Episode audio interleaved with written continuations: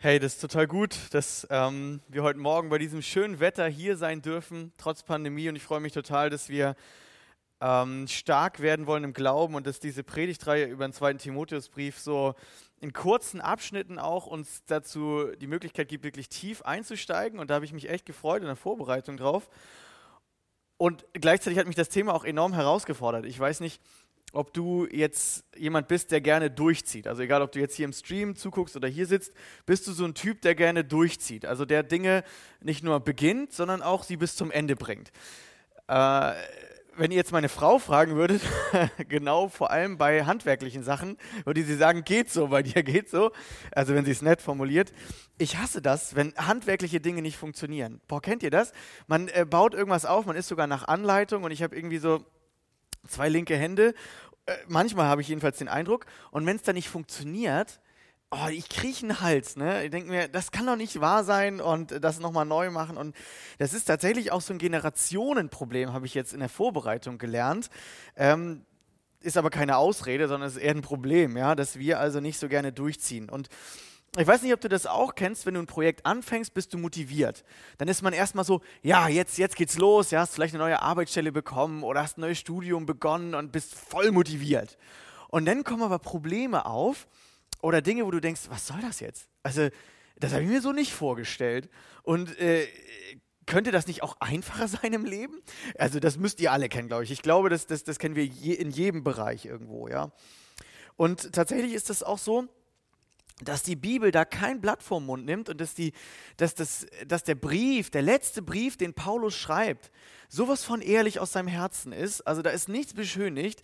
Das ist wirklich, der zweite Timotheusbrief ist der letzte Brief, den er so als Memoiren quasi seinem Ziehsohn im Glauben, seinem Menti, äh, so nochmal als letzte Motivation mitgibt und sagt, du, hey, ich kenne diese Probleme, aber zieh bitte durch. Und es ist tatsächlich auch im geistlichen Leben, also in dem Leben mit, mit Gott, eben nicht so ein Höhenflug. Ja, also wenn ich jetzt, ähm, wenn ich jetzt an Gott glaube, dann läuft alles im Leben. So automatisch.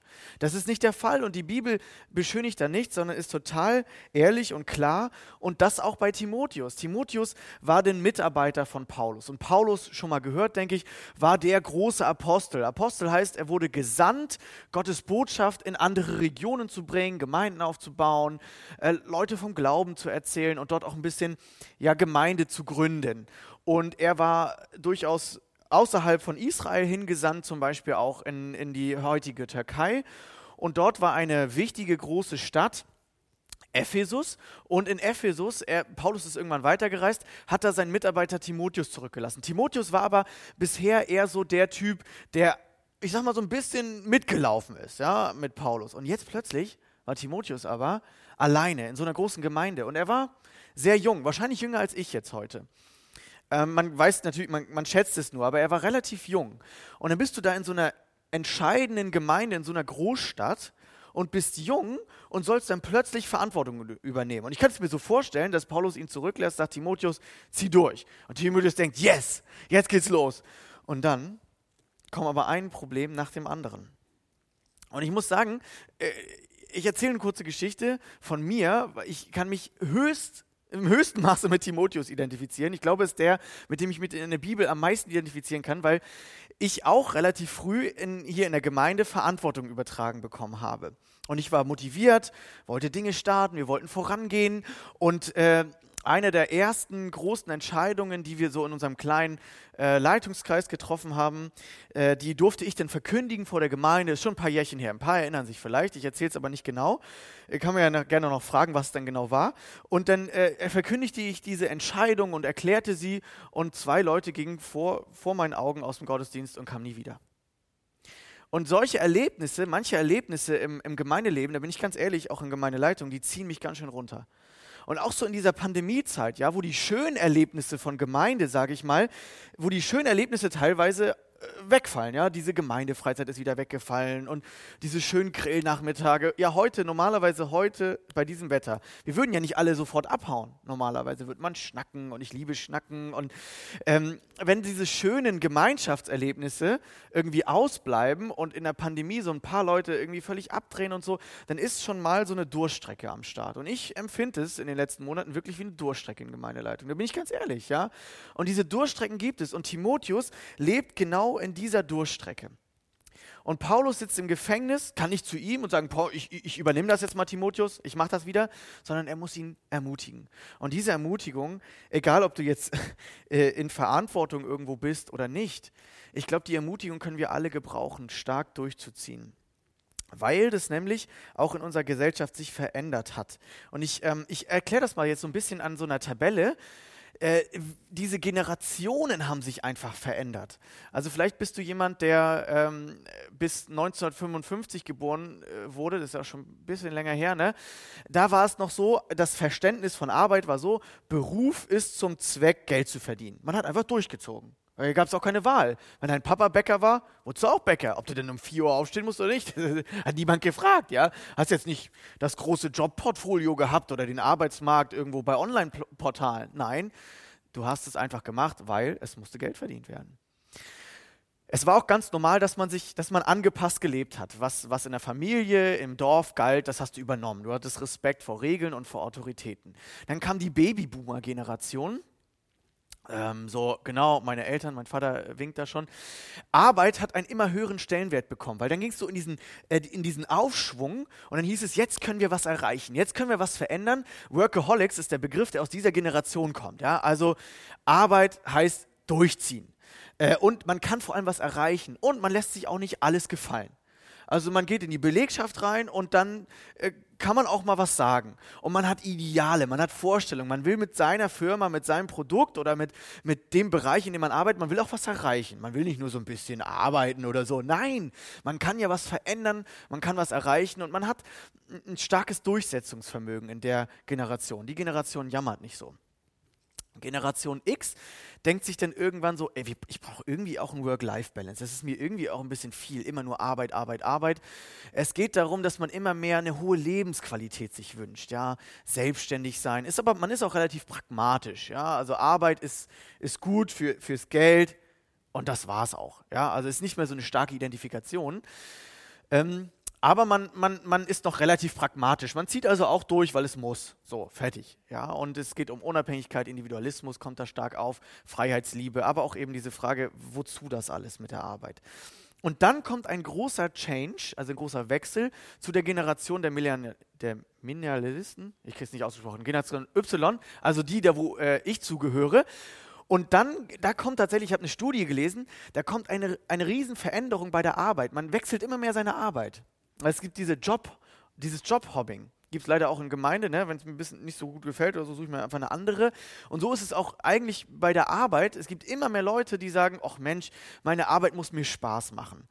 Karriere ist nicht so wichtig, weil Karriere ist irgendwo auch anstrengend. Äh, nur wenn es läuft, wenn es irgendwie gut läuft. Flexibilität ist mir wichtig, Abwechslung, Unabhängigkeit und Zusammenarbeit mit Leuten, die auf meiner Wellenlänge sind. Ja, es geht nicht mehr so um dieses Durchziehen, sondern um das angenehme Flair auf der Arbeit. Hm. Vielleicht kennst du diese Gefühle, ich kann es total nachvollziehen. Geht viel um die Selbstverwirklichung. Was will ich eigentlich im Leben erreichen, meine Träume und so. Und da muss Arbeit irgendwie reinpassen. Ja. Äh, und Generation Z ähm, ist dann so in eine ähnliche Richtung. Da kommt dann noch ein bisschen mehr diese Ehrlichkeit und diese Werte mit rein und nochmal eine stärkere Trennung wirklich von Privatleben und Arbeit. Warum erzähle ich das Ganze? Weil tatsächlich sich etwas verändert hat. Und das gilt nicht nur für die Arbeit, ich habe auch den Eindruck, das gilt auch zum Teil für unsere Berufung im Reich Gottes. Dass wir denken, ach ja, wenn es zu viel wird, dann scheint es nicht zu passen.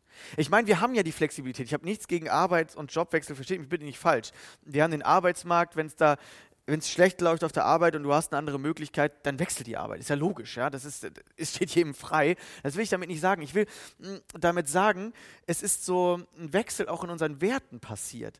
Wir in unserer Generation, ich spreche jetzt für ab meiner Generation, wir ziehen nicht mehr so durch. Das ist uns zu unbequem. Und das spielt sich manchmal oder spiegelt sich manchmal auch wieder, denke ich, in unserer Gottesbeziehung. In unserem geistlichen Leben, wenn es anstrengend wird, sage ich mir, pff, wozu soll ich mir das geben? Das ist doch eh alles Ehrenamt hier. Also es muss ja nicht noch Zusatzstress mir geben. Und, und diese Gedanken und diese Aussprüche, die sind jetzt nicht erfunden von mir. Ich glaube, dass die wirklich passieren. Und da steht irgendwie, habe ich so manchmal den Eindruck, diese, diese Werte in Generation Y und Z der Selbstverwirklichung stehen irgendwie dem Ziel Gottes, dass er verwirklicht wird und verehrt wird, so ein bisschen im Wege. Und deswegen ist diese Predigt heute, glaube ich, richtig stark von Bedeutung. Egal, ob du schon mit Gott unterwegs bist oder nicht, wenn du mit Gott unterwegs bist, du kennst und wirst diese Phasen kennenlernen, wo es heißt, durchzuziehen. Und wenn du nicht mit Gott unterwegs bist, wird dich der Text heute hoffentlich richtig stark motivieren, deine Berufung in Gott zu finden, weil es das Größte ist, auch wenn wir manchmal durchziehen müssen und weil es eine Perspektive für dich hat, die unvorstellbar ist und ähm, die besser ist als alle Bequemlichkeit hier auf dieser Welt. Und jetzt gehen wir ran in den Text. Im ersten Kapitel haben wir letzte Woche von Thorsten gehört, dass wir im Geist Gottes wirklich diese Kraft haben, äh, diese Kraft, die wir brauchen. Und ähm, er hat ja relativ viele Verse gehabt und ich will noch mal erinnern an so ein paar Verse äh, ab Vers 11, wo Paulus von sich selbst erstmal erzählt, von seiner eigenen Berufung, also von dem, was Gott ihm gesagt hat, was sein Auftrag war. Und Paulus erzählt da von sich und sagt, Timotheus, hör mal zu, mich hat Gott als Verkündiger, Apostel und Lehrer eingesetzt, um diese Botschaft bekannt zu machen. Es geht um die Botschaft, dass Jesus am Kreuz gestorben ist, dass er uns liebt, dass er uns neues Leben geben will, dass er uns errettet. Und jetzt sagt Paulus etwas ganz Entscheidendes. Er sagt, gerade das ist aber der Grund dafür. Also gerade dieser Auftrag, den Gott mir gegeben hat, ist der Grund dafür, dass ich so viel erleiden muss. Also das ist krass, oder? Wir, denk, wir denken eigentlich häufig so, meine Arbeit im Reich Gottes, das muss eigentlich alles positiv sein. Mein Auftrag Gottes, das muss positiv laufen, das muss angenehm laufen. Und Paulus sagt, hey, dieser Auftrag führt mich dazu, dass ich leiden muss. Und dann, und dann kommt aber die Motivation und sagt, trotz der Schande, die damit verbunden ist, also er hat auch, auch Schande ertragen, die einfach, er hat eine Ungerechtigkeit ertragen, ich verliere nicht den Mut, denn ich kenne den, auf den ich mein Vertrauen gesetzt habe. Ich weiß und ich bin davon überzeugt, dass er Macht hat, das mir anvertraute Gut unversehrt bis in jedem Tag zu bewahren, an dem Jesus Christus wiederkommt. Er, Paulus sagt, ich weiß, ähm, Gott Gott wird bei mir bleiben. Er wird mich bewahren. Er wird diese Botschaft, diese, diesen Auftrag, den ich bekommen habe, er wird das bewahren. Er gibt mir auch die Kraft dazu. Das haben wir beim letzten Mal gehört, durch seinen Geist. Und jetzt überträgt er das auf Timotheus und sagt, genauso Timotheus kannst du auch durchziehen. 2. Timotheus 2, 1 Vers, äh, bis 6 sind jetzt unsere Verse. Du nun, mein Kind, also es ist, Paulus spricht ihn wirklich äh, mit so einer echt intensiven Beziehung an. Er hat ihn echt gern und will ihn echt ermutigen als seinen geistlichen Ziehsohn. Sei stark in der Gnade, die in Christus Jesus ist. Und was du von mir in Gegenwart vieler Zeugen gehört hast, das vertraue treuen Menschen an, die tüchtig sein werden, auch andere zu lehren. Nimm teil an den Leiden als ein guter Streiter Christi Jesu. Das heißt einfach ein, ein Kämpfer. Christsein ist ein, ein Kampf, ein Marathon und kein Sprint. Und niemand, und jetzt kommen hier so drei Bilder, mal drauf achten, es kommen so drei Vergleiche, die, äh, die Paulus äh, wählt. Niemand, der Kriegsdienste leistet, verwickelt sich in die Beschäftigung des Lebens, damit er dem gefällt, der ihn angeworben hat. Das ist das erste Bild vom Soldaten oder vom Söldner, je nachdem, kommen wir noch zu. Und das zweite ist dann, wenn aber auch jemand am Wettkampf teilnimmt, so erhält er nicht den Siegeskranz, es sei denn, er hat gesetzmäßig gekämpft. Das ist der Wettkämpfer, der Sportler. Und das dritte Bild, der Ackerbauer, der sich müht, muss als erster an den Früchten Anteil haben. Das, das ist so, aber nur wenn er sich müht. So, diese drei Bilder werden wir uns ähm, gleich anschauen. Aber erstmal nochmal dieses, Paulus sagt Timotheus, weißt du Timotheus, es ist normal, dass du Anfechtung haben wirst in deinem Dienst. Es läuft nicht alles Suche, wie man bei uns so schön sagt. Er sagt, nimm teil, in Vers 3, nimm teil an den Leiden als ein guter Streiter Christi Jesu. Und einige von euch, mehr als ich, haben schon Leiden in ihrem Leben erlebt oder leben auch Leiden durch. Und das, obwohl sie gläubig sind oder vielleicht sogar gerade, weil sie gläubig sind. Tim, äh, Paulus hatte Timotheus schon im ersten Brief stark ermutigen müssen. Also die Briefe, die passen, die gehören echt wirklich sehr stark zusammen. Und zwar zum Beispiel wegen seinem Jungsein tatsächlich, wie ich das am Anfang eingeleitet, eingeleitet habe. Er sagt im ersten Timotheusbrief, schreibt er ihm, weißt du, Timotheus, niemand soll dich geringschätzen, nur weil du jung bist, sondern zieh durch, sei den Gläubigen ein Vorbild in allem, was du lehrst, in dem du lebst, in Liebe, Glauben und Reinheit. Lass dich nicht unterkriegen, steckt auch hier schon drin. Und wenn wir so die beiden Timotheusbriefe sehen, ich habe jetzt mal so drei Beispiele rausgenommen, dann sehen wir folgende Anfechtungen, die Timotheus hatte in der Verantwortung. Vor allem Anfeindungen von außen, aber auch von innen aus der Gemeinde, vor allem auch Kritik. Ähm, ne, du bist zu jung und was hast du uns überhaupt zu sagen? Und äh, wir hatten doch eigentlich Paulus und also da, da da kann man so unterschwellig manches Brief, aus den Briefen herauslesen und auch sinnlose Wortgefechte. Das werden wir übernächste Predigt nochmal genauer betrachten, mit denen sich Timotheus auseinandersetzen musste. Passt eigentlich auch relativ gut in unsere Zeit, habe ich den Eindruck. Und jetzt sagt, jetzt sagt ähm, Paulus, durchziehen sollst du folgendermaßen, durchziehen in Leiden und zwar wie drei, wie drei Leute.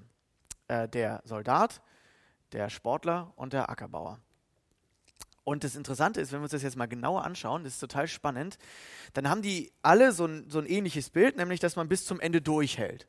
Also dass man bis zur Ernte durchhält, dass man seine Einsätze nicht verschwänzt als Soldat und dass man auch äh, bis zum Ende den, des, des Laufes durchhält. Aber ähm, diese drei Bilder haben noch Nuancen und die sind total spannend. Also was bedeutet es jetzt stark durchzuziehen? Was, was konkret heißt das jetzt? Äh, das soll ja nicht nur so ein Appell bleiben. Der Soldat sollte sich nicht in Handelsgeschäfte, das ist das, was hier hintersteckt eigentlich, in Beschäftigung des Lebens. Heißt so, Handelsgeschäfte sollte er sich nicht verwickeln. Also du wurdest damals als Soldat ähm, angefragt von einem, von einem Heerführer und der war für deine Versorgung zuständig. Und zwischen den Einsätzen gab es so Pausen. Und dann war so die Versuchung da, sich in irgendwelche Handelstreiben zu verwickeln, so nebenbei. Aber äh, Paulus sagt, wenn du als Soldat dich auf deinen Einsatz konzentrieren willst, kannst du nicht nebenbei ein bisschen handeln oder du bist völlig abgelenkt. Also hier geht es um Ablenkung. Und Paulus sagt, lass dich nicht ablenken von deiner eigentlichen Berufung. Bleib mit dem Fokus auf das, was, wo, wozu Gott dich berufen hat. Da werden wir gleich noch ein bisschen konkreter werden. Der Wettkämpfer soll nicht Abkürzungen machen. Mein Sohn letztens, als wir für den Forumlauf geprobt haben, äh, meine Frau und ich haben uns überlegt, hey, wir nehmen mal die Kids mit, gehen auf den Sportplatz hier in Hasse und laufen so ein paar Runden. Und mein Sohn war hochmotiviert, sagt, ich laufe mit, ich bin der Schnellste.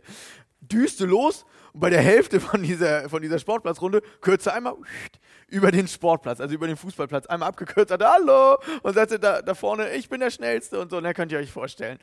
Und, und, und äh, wenn es jetzt ein Wettkampf gewesen wäre, wäre er disqualifiziert worden, weil er hat nicht gesetzmäßig gekämpft. Er hat nicht nach den Regeln, er ist nicht nach den Regeln gelaufen. Ja, das ist das, was Paulus hier meint. Du kannst nur den Siegeskranz, also die Belohnung, den Pokal am Ende bekommen, wenn du denn auch die Regeln einhältst, die bei diesem Lauf, bei diesem Wettkampf besprochen wurden, vereinbart wurden. Und das ist im Prinzip Verbindlichkeit. Also wenn ich zusage, Gott, ich, ich will dir dienen, und ich will jetzt diese Aufgabe machen, dann kann man nicht einfach so eine Abkürzung nehmen und sagen, auch wenn es ein bisschen schwer wird, ich bin raus. Ich, ich, ich laufe lauf die Abkürzung. Ja? Äh, Paulus sagt, das geht nicht. Wir sollen verbindlich sein. Zum Durchziehen gehört Verbindlichkeit. Auch dazu werden wir gleich noch konkret werden. Und es gehört Fleiß dazu. Also Fokussiertheit, Verbindlichkeit, Fleiß Schade, dass Verbindlichkeit nicht mit F geschrieben wird. Also Fokussiertheit, Verbindlichkeit und, und, und Fleiß. Ja?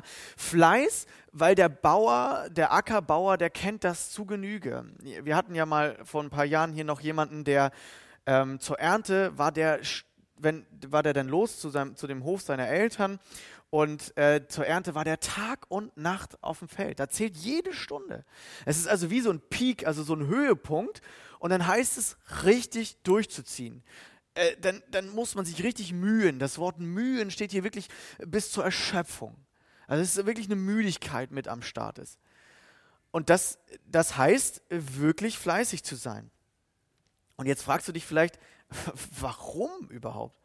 Warum sollte ich mir das geben? Vielleicht ist ja auch schon Arbeit anstrengend genug oder Familie und die Kinder. Und warum sollte ich jetzt noch irgendwie in meiner Berufung durchziehen?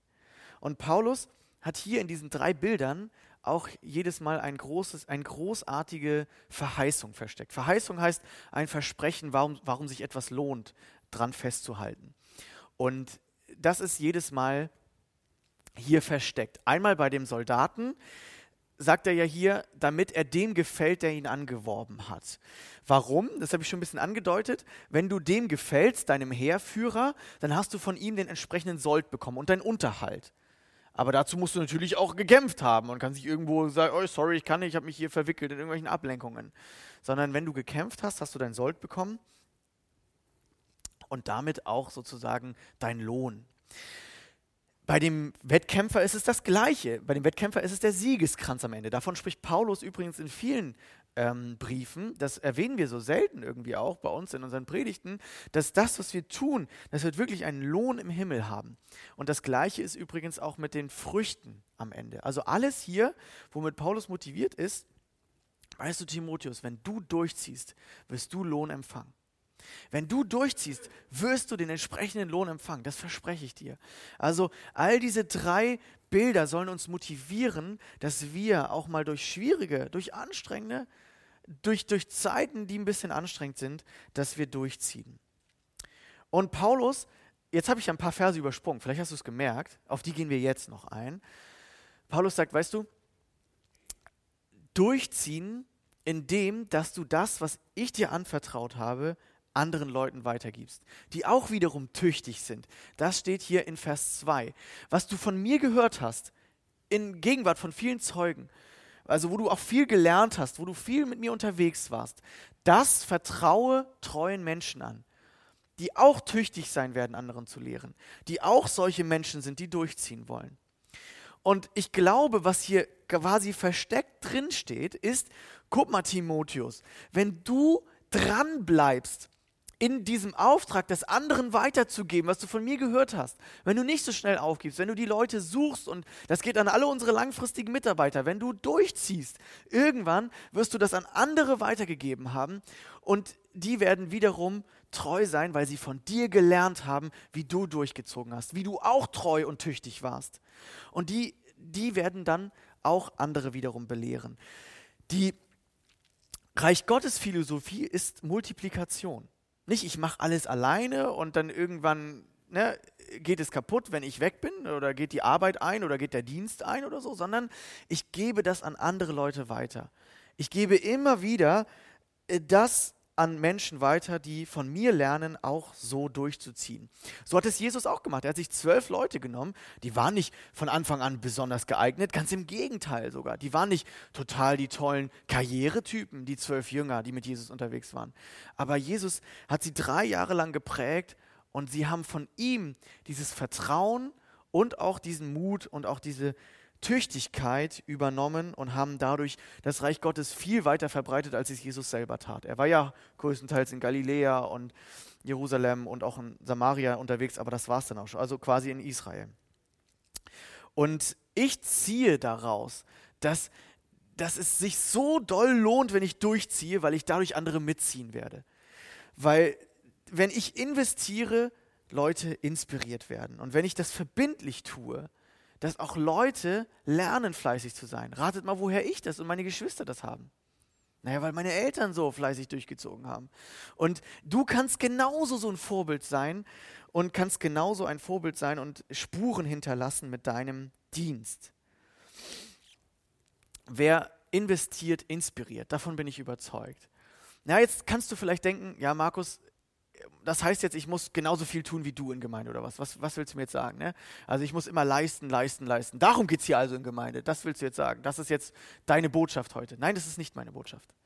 Das ist nicht meine Botschaft, denn ich habe noch einen Vers vergessen. Und das ist der entscheidende Vers. Es ist nicht meine Botschaft, tu immer mehr. Sei super fleißig. Äh, geh bis an dein, an dein Erschöpfungsende. Mit deiner eigenen Kraft. Nee, das ist nicht die Botschaft. Das ist nicht die Botschaft. Ich kann euch beruhigen, äh, müsst euch jetzt kein schlechtes Gewissen machen, sondern die Botschaft ist eine andere. Aber sie steckt in uns Deutschen so drin, wie ich es gerade karikiert habe, übertrieben habe. Ich habe eine Definition von Fleiß nämlich mal herausgesucht für euch. Und Fleiß gilt als bürgerliche Tugend. Na, als guter Deutscher bist du fleißig. Und die blöde Jugend ist unfleißig, ist ja immer so. Insbesondere in der protestantischen, also in der christlichen Wertvorstellung, aus der wir auch im entfernten Sinne ja kommen, da nimmt Fleiß einen wichtigen Platz ein. Wer fleißig und rührig ist, das Wort kenne ich gar nicht, aber äh, ihr wisst schon, was das ungefähr heißt. Also wer viel, wer viel wuselt, glaube ich, ne? keine Ahnung. Der hilft, äh, dem hilft Gott. Also es ist wie so ein, ein Ich mache etwas und Gott hilft mir dann zu weltlich-ökonomischen Erfolg und das ist ein Zeichen göttlicher Gnade und Auserwählung. Das steckt tief in dem deutschen Protestantus, äh, in, den, in, den, deutschen Menschen, auch in den deutschen ähm, Christ, Christenheit steckt das drin, ja. Also ich bin fleißig und rührig und dann bin ich in meiner und dann wird Gott mich segnen mit Geld und einem Haus und dann merke ich, das, das war korrekt, das war richtig. So, ne, das wird Gott mir belohnen. Ich, der fleißige, äh, gutbürgerliche Mensch, bin immer ein Stückchen besser als mein Nachbar und vor allem ein Stückchen fleißiger als er. Ne, wenn der den Garten noch nicht fertig hat, ich schon. Ähm, das ist Deutsch, aber das ist nicht biblisch. Sorry, aber das ist, das ist nicht das, was Paulus sagen will. Ähm, es geht nicht darum, sich durch Fleiß Gottes Anerkennung zu verdienen oder durch Fleiß vor Gott besser zu sein oder vor Gott etwas beweisen zu können, dadurch, dass ich mehr tue als mein Nachbar in der Gemeinde oder dass ich genauso tue wie XY aus der Gemeinde. Ähm, Reich Gottes ist ja übrigens nicht nur Gemeinde, nur mal als äh, Nebenbemerkung. Ne? Aber ähm, darum geht es nicht. Ich glaube, man kann von bei diesem Thema kann man tatsächlich von zwei Seiten runterfallen. Wie immer eigentlich. Und diese zwei Seiten möchte ich euch äh, mal ganz kurz vorstellen. Und dann gehen wir nochmal in diesen Vers, in den ersten Vers von unserem Text rein. Ähm, wenn du eher auf dieser fleißigen Seite vom Pferd fällst, dann kann es sein, dass du diese, nach diesem Paradigma lebst, also nach dieser Denkvorstellung, ich leiste so viel es geht. Ne? Ich muss alles übernehmen, denn irgendjemand muss es ja tun. Kennt man auch in Gemeinde oder wo auch immer. Alles ist ja für den Herrn ich arbeite bis zur Erschöpfung, dann fühle ich mich gebraucht und wertvoll. Und wenn das dann mal wegfällt, dann, dann, ist, dann stimmt irgendwas mit meiner Identität nicht. Und Gott, der, der sieht das ja auch so. Ne? Er will ja, dass wir fleißig sind. Und ob meine Familie dadurch vernachlässigt wird oder ich, ich muss auf jeden Fall immer mehr machen. Ich muss meine 7000 Mails checken. Ich muss alle Erwartungen erfüllen. Ich muss immer Ja sagen. Ich muss ja ein Vorbild sein. Menschen lieben, Gott lieben heißt gute Taten tun. Punkt um ehrlich zu sein, diese Seite ist nicht ganz von, in Abrede zu stellen. Also wir finden jetzt ja nicht nur diese Bibelstelle, die ich heute vorgelesen habe. Es gibt noch andere über Fleiß und so. Bitte lasst uns nicht Fleiß wegreden. Aber es ist so, es könnte in so eine Richtung kippen, die ich jetzt so ein bisschen versucht habe zu skizzieren. Die andere Richtung ist aber auch fatal. Und die erleben wir auch ganz viel. Das ist dieses, ich kann ja von mir gar nichts tun. Also wenn Gott mir keinen ausdrücklichen Auftrag gibt, weiterzumachen, dann ist jedes Zeichen, wo ich Druck und Anfeindung bekomme, ist für mich eine geschlossene Tür. Dann setze ich mich erstmal auf mein Sofa und sage, Herr, das kann es nicht sein. Ne, du musst es mir schon aufs Herz legen, du musst mir immer die Kraft geben. Wenn ich mich nicht gerade danach fühle, gibst du mir also nicht die Kraft und das heißt, ich kann nicht. Ich muss absagen. Ähm, wichtig ist ja, eigentlich ist ja wichtig, dass ich nur bete und Bibel lese und der Rest der Motivation, der kommt ja schon alles von Gott und dann werde ich, und ich da schon quasi hingetragen zu meinem Dienst. Ja, sorry, dass ich so ein bisschen übertreibe, aber um ehrlich zu sein, das ist auch die falsche Seite. Wie können wir jetzt durchziehen in der Gnade? Was heißt es, nicht durchzuziehen aus meiner Kraft, sondern durchzuziehen in der Gnade? Ich glaube, das Wichtige ist, was Paulus hier schreibt. Sei du mein Kind, sei stark in der Gnade, die in Jesus Christus ist. Gnade heißt, ich bin, ich bin von Gott geliebt mit all meinen Fehlern und Schwächen.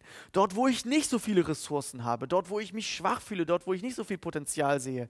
Gott liebt mich so, wie ich bin. Mit all dem, was ich nicht drauf habe und wo ich irgendwie Fehler mache und wo ich einknicke oder wo ich nicht mehr kann. Das hängt nicht mit deiner Identität zusammen. Gott erwartet gar nichts von dir, weil er hat schon alles gegeben. Gott musst du nichts beweisen dann musst du auch nicht zu allen Ja sagen. Zu allen Leuten, die dir irgendwas sagen, hey, kannst du mal das und das noch machen? Wenn du deine Identität in Jesus hast, kannst du auch sagen, du, hey, sorry, ich kriege das nicht mehr unter. Ich werde dem dann nicht treu sein, wenn, du, wenn ich jetzt zu deiner Aufgabe, die du mir äh, zuträgst, wenn ich da auch noch zu Ja sage. Du, ich würde gerne, aber ich kann es nicht ähm, und ich habe meine Berufung und, und, und ich schaffe das nicht noch, sonst werde ich niemandem richtig treu und ich kann dann nichts mehr verbindlich leben, wenn ich zu allem Ja sage. Ne? Ganz wichtig, das Fokussieren auf das, was Gott dir aufs Herz gelegt hat. Aber das, was Berufung dann ist, heißt es auch verbindlich durchzuziehen. Und dann nicht eben abzusagen, sondern weil Gnade mich maximal motiviert. Weil Gnade ja heißt, Jesus hat alles für mich getan Und ey, das, ich, das ist so eine Liebe, so eine Power durch den Heiligen Geist, die ich bekomme. Ich kann durchziehen. Ich kann widerstandsfähig sein, weil alles, was ich dann an Widerstand und Kritik kriege, also die prallt nicht in dem Sinne von mir ab, wenn sie berechtigt ist, sollte sie schon auch aufgenommen werden, aber sie bleibt sachlich bei mir hängen. Weil meine Identität als Mitarbeiter habe ich schon in Jesus. Ich bin nicht von der Anerkennung der anderen und immer nur von positiven Rückmeldungen abhängig. Ich bin ja von der Gnade abhängig. Und die sagt mir, ich liebe dich so, wie, ich, wie du bist, sagt Gott. Und nicht, dass, dass dir alle Leute sagen, du gefällst mir so, wie du die Arbeit tust. Nein, Müssen wir ja gar nicht. Und das ist, glaube ich, das evangeliumszentrierte Durchziehen. Wer sich fest der Gnade bewusst ist, wird stabil in seiner Berufung. Wer sich fest der Gnade Gottes beruft ist, kann stabil sein in der Berufung. Und hey, das wünsche ich dir. Ich weiß nicht, zu welcher Seite du tendierst. Eher zu dieser Seite, ähm, wir gucken uns das jetzt hier nochmal in der, ah nee, das kommt später. Ähm, ob du jetzt eher so in der, in der Seite, dass du dich eher zurückziehst, tendierst, oder eher so in der Seite, dass du denkst, du musst alles tun. Aber ich glaube, in der Mitte, darum geht es, nämlich in dieser Berufung zu leben. Und ich wünsche dir das, wenn du noch nicht weißt, was ist überhaupt meine Berufung? Was redest du immer von Berufung da vorne? Ähm, wir haben letztes Jahr eine Predigtserie gemacht, die lege ich dir voll ans Herz. Da geht es ungefähr auch um diese Zeit vor einem Jahr. Da geht es um diese Berufung finden, seine Gaben zu entdecken. Und melde dich gerne bei uns, sprich uns an. Wir haben auch so einen Berufungstest entwickelt, weil wir uns das wirklich wünschen, dass man nicht den Eindruck hat, man verliert sich in allen Aufgaben oder oh Gott, ich kann gar nichts. Ja, es gibt ja so beide Extreme, sondern dass man wirklich gezeigt bekommt von Gott und es irgendwie reflektieren lässt, was könnte Gott mir denn aufs Herz legen. Ähm, wenn du in Jet bist, frag deine Jugendleiter, die haben das alle schon gemacht. Und äh, wir, das ist auch ein Prozess. Das ist wirklich ein Prozess des Entdeckens. Das sage ich jetzt nur mal, weil ist jetzt nicht mein Thema, aber ganz kurz das Sidefact. Es ist ein, ein Prozess, dass ich mich erstmal einbringe. Also es ist ganz häufig so, wenn ich erstmal einen Schritt gehe, dass Gott diesen Schritt gebraucht und dann mir auch zeigt, was, was dran ist. Und jetzt möchte ich gerne mit euch in die Anwendung gehen. Fokussiert. Was heißt es, fokussiert zu sein? Uh, das ist einer meiner Lieblingsbibelstellen von Jesus. Ist jetzt vielleicht unerwartet für euch, steht aber relativ am Anfang vom Markus-Evangelium. Und da steckt eigentlich alles drin, auch äh, wie wir wirklich unsere Berufung leben sollen. Das ist, das ist so an dieser Stelle, Jesus kommt quasi so ein bisschen am Höhepunkt seiner Beliebtheit an. Plötzlich heilt er, die ersten Wunder passieren und dann wollen alle was von ihm. Und jetzt, jetzt passt auf, ich, ich feiere das total, wie Jesus hier drauf reagiert. Früh am Morgen, als, er noch, als, als es noch völlig dunkel war, stand Jesus auf und verließ das Haus und ging an einen einsamen Ort, um dort zu beten. Also erstmal dieses eigene Auftanken. Auftanken in der Gegenwart Gottes. Erstmal nur sein vor Gott. Nicht leisten, nicht tun. Und er betet und richtet sich aus vor seinem Vater. Und wenn Jesus das schon brauchte, glaube ich, brauchen wir das auch. Ähm, und dann kommen, jetzt, also die Jünger sind völlig perplex. Simon, Ne, das ist so ein bisschen der extrovertierte Vorangänger bei der Jüngerschaft, das ist der Petrus. Und die, die bei ihm waren, eilten ihm nach. Ne, so nach dem Motto, wo ist er denn jetzt? Ne? Ähm, und als sie ihn gefunden hatten, sagen sie ihm, alle fragen nach dir. Jesus, wo bist du denn? Ne, alle wollen von dir geheilt werden. Du kannst doch nicht einfach auf den Berg gehen. Das ist wie, wenn du ne, ein Startup machst und alle kommen und alle Kunden sagen, hallo, jetzt, oh, wunderbares Produkt. Alle wollen was von dir, ja? Und jetzt, pass auf, was Jesus jetzt macht, das, ist, also das fasziniert mich. Da brauchen wir gar keine Selbstmanagement-Coach von, Coach von heute, das hat Jesus schon getan, sich fokussieren. Und er, ähm, er aber erwiderte, lasst uns von hier weggehen in die umliegenden Ortschaften. Moment mal, da wollen so viele Leute was von Jesus und er sagt einfach, lasst uns von hier weggehen? Ja, warum denn? Und dann erklärt er es und sagt, ähm, damit ich auch dort die Botschaft vom Reich Gottes verkündige, denn dazu bin ich gekommen. Denn dazu bin ich gekommen. Na klar, das Heilen und so, das waren so Begleitwunder, um seine, seine Göttlichkeit auch zu beweisen und zu beweisen, dass er es wirklich drauf hat, aber es war nicht sein Fokus. Er sagt, jetzt geht es den Leuten nur noch, da die kommen alle zu mir und wollen alle noch geheilt werden. Da kann ich eine Praxis aufmachen, weil jeder hat ja irgendwie Krankheiten und in drei Wochen hat schon wieder jemand eine Krankheit. Das ist aber nicht Jesus Auftrag gewesen, sondern er geht weiter und zieht dann durch Galiläa, verkündet äh, in allen Synagogen die Botschaft vom Reich Gottes und trieb Dämonen aus. Und dann in Galiläa, da zieht er wieder durch. Also da ist dann wieder richtig was los und geht in jede, er verkündet in, in den Synagogen und überall durch ganz Galiläa die Botschaft. Das ist das, wie Jesus es getan hat. Er hat nicht zu allem Ja gesagt, sondern zu der Botschaft, die Gott ihm aufgetragen hat. Ähm, ich glaube, davon können wir echt viel lernen. Gleichzeitig aber auch Verbindlichkeit. Auf Verbindlichkeit möchte ich auch noch mal kurz eingehen. Wisst ihr, ich habe wirklich den Eindruck, dass es ein Problem unserer Generation ist. Dass wenn dann irgendwie, dann kommt eine, eine Prüfung oder eine Klausur, ich habe ja auch studiert einige Jahre, und dann plötzlich heißt es, oh, oh, das könnte anstrengend werden. Ne, jetzt ist hier noch ein Projekt in der Gemeinde oder wir bauen ein neues Gemeindehaus.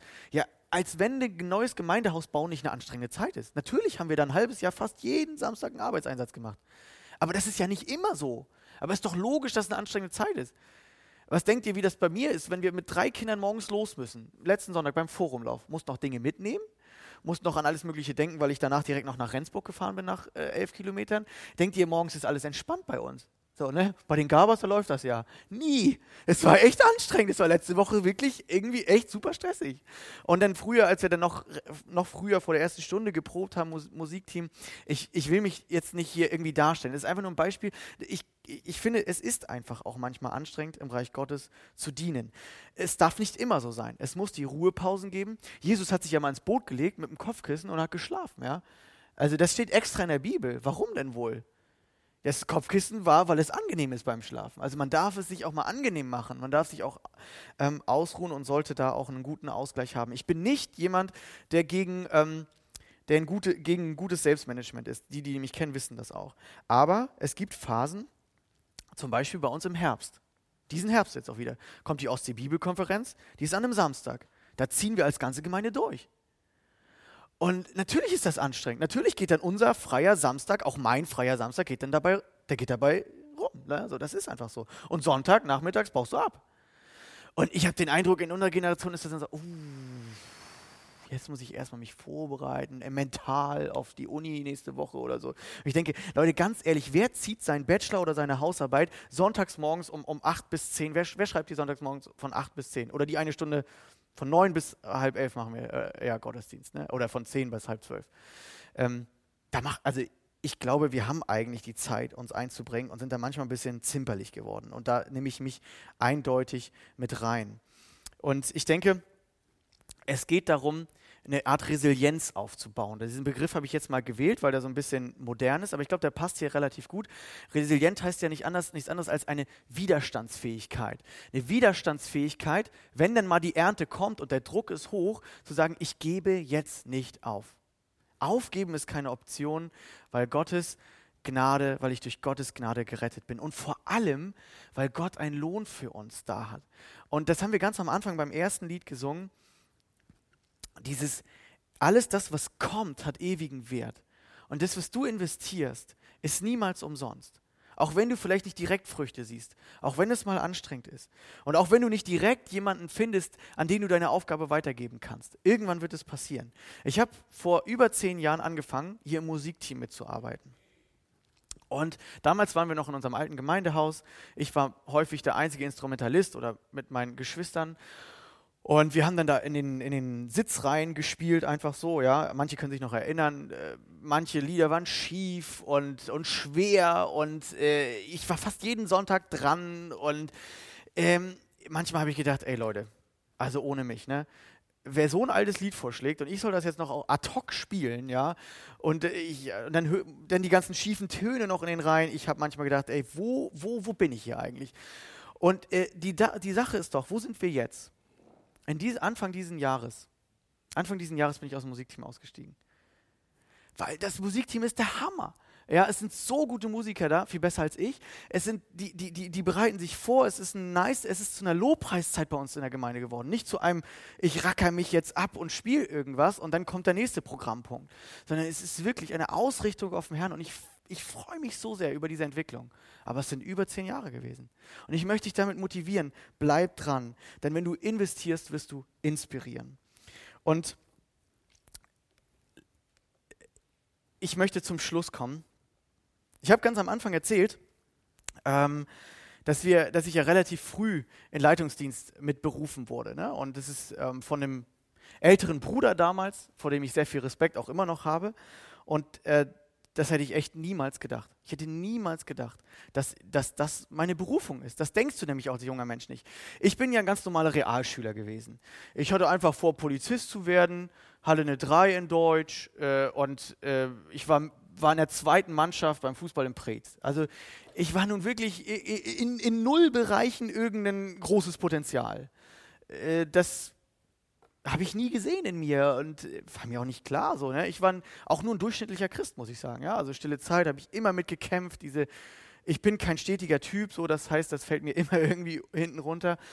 Und dass Gott mich irgendwann gebrauchen möchte, dass er seine Gemeinde baut, dass ich in Jugendarbeit anfangen darf, dass, dass er mit mir ein neues Gemeindehaus, das, das überwältigt mich. Versteht ihr das? Das hätte ich niemals gedacht. Und deswegen, ich, ich wünsche dir das total. Ich wünsche dir das, dass du Gottes Berufung in deinem Leben erlebst, dass du auf Entdeckungsreise gehst, dass du sagst, es gibt viel mehr als Haus bauen, Auto kaufen, Familie gründen auf dieser Welt. Denn das ist alles vergänglich. Aber es gibt etwas, das ist nicht vergänglich. Und das ist alles das, wo wir in Menschen investieren, dass Gottes Reich wächst. Dass Gottes Gnade größer gemacht wird. Dass wir einen Unterschied in dieser Welt machen und dass sein Reich wächst. Das heißt nicht nur Gemeinde. Das heißt überall da, wo Gott ist, wo Gott Herzen neu entfacht, wo Gott regiert. Das kann auf deiner Arbeit sein, das kann in einem Projekt sein, aber zieh durch, weil du dadurch andere mitziehen wirst. Ich möchte beten und das Musikteam kann nach vorne kommen. Jesus, danke, dass du durchgezogen hast. Du hast deinen Auftrag durchgezogen bis zum Ende, bis zum Kreuz. Und wir denken jetzt daran, dass du, obwohl du geschwitzt hast und dein Blut, dein Blut sich, äh, dein Schweiß sich in, in Blutstropfen verwandelt hat, weil du nicht mehr konntest, dass du diese Kraft von deinem Vater empfangen hast, dass du diesen schwersten und schlimmsten Auftrag, der uns zugute gekommen ist, dass du den bis zum Ende durchgezogen hast. Du hast durchgehalten und dafür sagen wir dir so sehr Danke. Und wir wissen, und, und ich, ich freue mich so darüber und bin dir dankbar, dass du in jeden von uns ähm, eine Gnadengabe hineingelegt hast, dass du uns gebrauchen möchtest in deinem Reich. Dass wir nicht nur irgendwie gläubig sein brauchen und dann gehen wir so durchs Leben, sondern wir dürfen einen Unterschied machen und das wird uns auch noch belohnt werden. Und das alles aus Gnade. Wir müssen das gar nicht beweisen. Wir dürfen einfach in dem leben, was du uns vorbereitet hast. Und du wirst dein Werk vollenden. Das sagst du auch einmal. Und darüber freuen wir uns so sehr. Das ermutigt uns, nicht aufzugeben, weil du hinter uns stehst, weil du uns deinen Geist gegeben hast. Und deswegen möchte ich dich bitten, dass dein Geist in uns stark wird, deine Gnade in uns groß wird, dass wir uns bewusst werden, wir dürfen durchziehen, wir dürfen durch schwere Zeiten gehen, auch vielleicht jetzt gerade, wo viele eine schwere Zeit erleben. Ich möchte dich bitten, dass, dass die Menschen, denen es jetzt echt nicht gut geht, dass sie an dir dran bleiben, dass sie durchziehen, dass sie wissen, dass du da bist und dass sie nicht aufgeben weil du uns auch nicht aufgegeben hast. Jesus, ich danke dir, dass du uns so sehr liebst und dass du mit uns ein Abenteuer vorhast, dass Christsein nicht langweilig ist. Das freut mich einfach so, dass wir Früchte sehen dürfen, dass wir erleben dürfen. Wenn wir investieren, dann inspirieren wir. Danke, Herr, dass wir das sehen dürfen, dass wir das auch jetzt schon erleben dürfen. Amen.